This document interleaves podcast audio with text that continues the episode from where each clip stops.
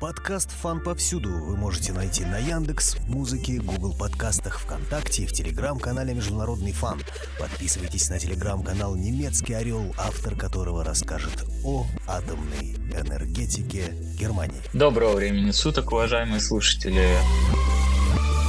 Как вы уже знаете, 15 апреля немецкие власти отключили от сети последние три работающие атомные электростанции в стране – Изар-2, Некер-Вестхайм-2 и Эмсланд. Это стало завершением процесса отказа Германии от собственной атомной энергетики, который длится уже 12 лет. Данное решение было принято еще в 2002 году, но оно подразумевало постепенный отказ, э, окончательное отключение всех атомных электростанций было запланировано на 2025 год. Однако программа была форсирована правительством экс-канцлера Ангела Меркель в 2011 году после аварии на японской АЭС Фукусима-1. Как я понимаю, ведь именно в Германии родилась атомная энергетика. Да, именно так. В 1938 году именно немецкие радиохимики Отто Ган и Фриц Штрасман провели серию опытов и доказали, что при облучении урана нейтронами образуются новые химические элементы. Тогда еще не было известно, что они открыли реакцию деления урана,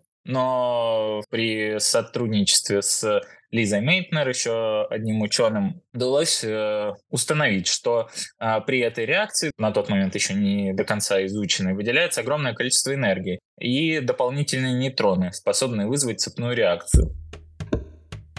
Опыты и эксперименты в этой области продолжались, однако крупные результаты и успехи были достигнуты к концу Второй мировой войны. В 1945 году построено два прототипа исследовательских ядерных реакторов, первый в Европе и мире, под руководством Нобелевского лауреата Вейнера Гейзенберга. К счастью, руководству нацистской Германии не удалось воплотить все свои начинания, в том числе в атомной энергетике и в создании ядерного оружия в жизнь, и на этом случилась некая остановка в атомной энергетике Германии, так большинство технологий и ученые были перевезены в США, и уже там началось активное развитие атомной энергетики. ПРГ в 1955 году было вновь создано Министерство по ядерным вопросам. В 1957 году уже введен в эксплуатацию первый исследовательский реактор Мюнхенского технического университета, а в 1961 году уже была построена первая атомная атомная электростанция Каль в федеральной земле Бавария и подключена к сети. Как удалось немцам возобновить научную работу после того, как чертежи и ученые были вывезены в Штаты? В вашем вопросе заключается ответ. С помощью Соединенных Штатов, которые помогали в начале возобновления немецкой атомной программы, некоторые ученые вернулись обратно в э, ФРГ, удалось э, совершить скачок в атомной энергетике в Германии. В 1961 году уже была построена первая электростанция атомная в Баварии введена в эксплуатацию. И в 1974 году уже был подключен к сети а, первый в мире блок мощностью 1200 мегаватт. А, в федеральной земле Гессен. Ни в Штатах, ни в Советском Союзе тогда не было? Не было такой мощности. Удивительно, что в ФРГ уже без помощи американцев немецкие ученые смогли сконструировать наиболее мощные атомные реакторы на тот момент именно времени и почти вырваться в лидеры по атомной энергетике в мире.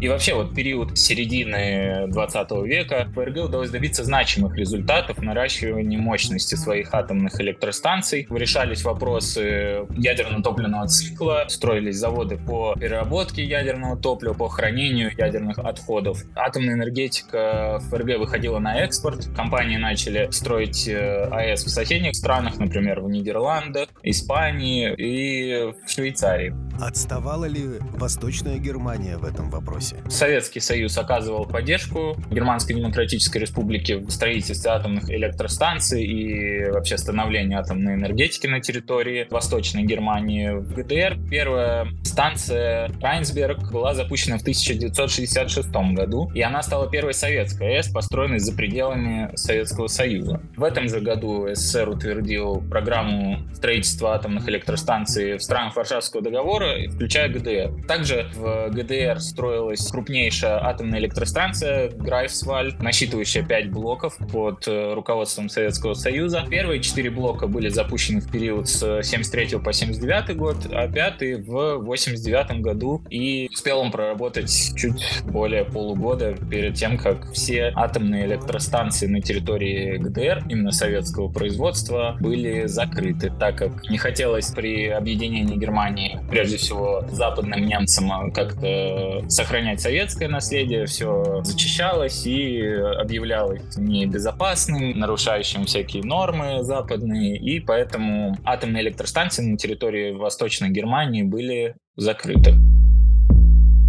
1985 по 2005 год доля атомной энергетики в электробалансе Германии достигала 30%. Такого не было ни в США, ни в СССР и позднее в России. Германия по этому показателю уступала лишь Франции и Южной Корее. Но вместе с развитием атомной энергетики повышался и уровень народного недовольства. Моментом, который повлиял, безусловно, на развитие антиядерных настроений в Германии, стала авария на американской станции станции Ферми-1. Даже не Чернобыльская? Ну, еще до Чернобыльской АЭС. Нарастали антиядерные настроения. Это еще в 66 году даже. Проходили небольшие акции протестов, то есть э, одиночные пикеты. Массовых не было выступлений. Однако ближе уже к концу 70-х годов в Западной Германии началось нарастание антиядерной дискуссии. И именно это было связано с формированием и развитием партии зеленых, которые в настоящее время сыграли ключевую роль в отказе от ядерной энергетики, но об этом чуть попозже поговорим. И попав в Бундестаг, зеленые в 1983 году впервые на парламентском уровне начали продвигать законодательный отказ от атомной энергетики. Партию зеленых поддержала СДПГ, нынешняя партия Олафа Шольца, канцлера. Так начались постепенные разработки планов по сокращению количества и мощности атомных электростанций территории Германии. А в пользу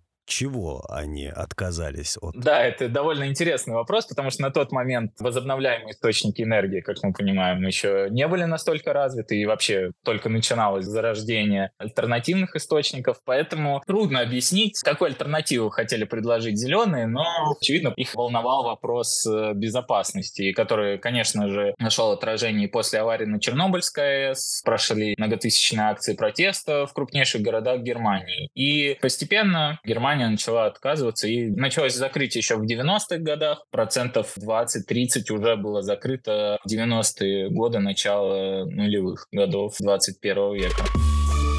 Постепенно с закрытием атомных электростанций, соответственно, снижалась и доля атомной энергетики в энергобалансе Германии. И в 2021 году она составила всего 11,9%. Но доля традиционных источников энергии составила 57%, а возобновляемых 43%. Самый большой процент в традиционных источниках энергии заняли именно уголь, бурый каменный уголь что, конечно же, не соответствует целям зеленых. Атомная энергетика шла на втором месте. И даже сейчас в условиях энергетического кризиса Германия все-таки пережила зиму, и сейчас уже мысли политиков на следующий, так скажем, отопительный сезон. А в качестве замены атомных электростанций расконсервируются ранее закрытые угольные электростанции. Вообще угольная промышленность переживает ренессанс в Германии, что никак э, не коррелирует с зеленой повесткой. И сам же э, Роберт Хабек, вице-канцлер, подвергся серьезной критике со стороны своих однопартийцев за то, что он опять вернулся к угольной энергетике. Довольно странное решение. Опять же, если мы посмотрим на то, как соседи Германии относятся к атомной энергетике и к ее перспективам, то очевидно, что речи Хабика не имеют под собой серьезных оснований, процитируя его, строительство новых АЭС всегда представляло собой экономическое фиаско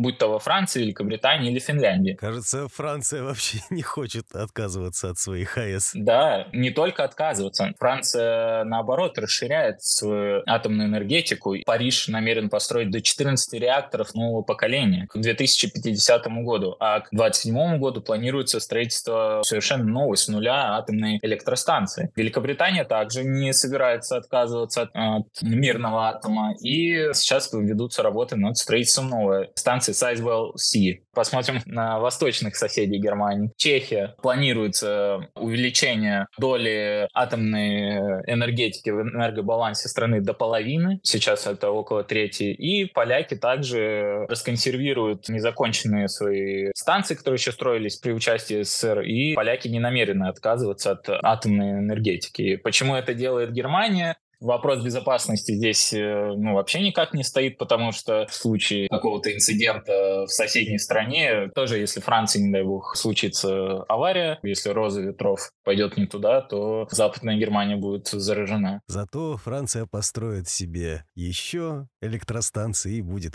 продавать, посмеиваясь немцам электроэнергию. Именно так, потому что мощностей возобновляемых источников энергии, прежде всего энергии солнца и ветра, не хватит Германии для полного обеспечения себя. Придется докупать. Докупать явно не по дружеской цене. Никто не собирается никому делать уступки. Будет по полной программе закупать по полной цене. Также с Украиной было уже заключено соглашение в прошлом году, что украинские энергосети будут подключены подключены к европейским, и будет продаваться электроэнергия, в том числе в Германии. Немаловажный вопрос э, возобновляемыми источниками энергии. Для передачи электроэнергии необходимо будет строить дополнительные высоковольтные линии, причем которые должны протянуться будут с севера, так как ветровые станции будут стоять на морском побережье, придется их тянуть до Баварии, до самого юга, что требует, опять же, дополнительных затрат, тоже не самое экологически чистое мероприятие, так как в любом случае что-то придется вырубать, поля, все это загрязнение. И еще в Германии не создано достаточных условий для хранения избыточной энергии которая будет поступать от ветра и солнца. Придется батареи какие-то строить, которые тоже не очень хороши для экологии. Да, поэтому с точки зрения экономической, рациональное решение крайне непонятное и слишком форсированное. Возможно, это имело бы место быть к 30-40-м годам, однако в условиях еще энергетического кризиса в России вообще разорваны все энергетические связи почти, газа и нефти нет, тут еще электростанции, ну как выстрел в ногу, можно, да, популярное нынче выражение, отключив еще электростанции, перейдя, опять же, на уголь, вернувшись к углю, и с помощью газа. Также они будут применяться в Германии, что, опять же, вызовет повышение цен на СПГ, потому что Германия будет нуждаться, и она сможет сделать такое предложение, которое перебьет предложение развивающихся стран. Ну и дальше уже цепочка понятно, что Германия сможет закупить себе необходимые объемы, но оставив страны третьего мира без должного уровня уровня обеспеченности газом, что ну, не самое гуманное, если мы берем политический дискурс немецкий, где за все хорошее против всего плохого. Кто же выигрывает в ситуации с закрытием электростанции на международной арене? Ну, конечно же, США выигрывают прежде всего. Поставки СПГ будут во многом решать проблему Германии. Ну, уголь у немцев есть, а вот с газом, конечно же, США любезно в кавычках предоставят необходимые объемы за двойную цену. На внутриполитическом фронте от этого решения выигрывает партия зеленых. Они наконец-то добились своего, смогли все закрыть.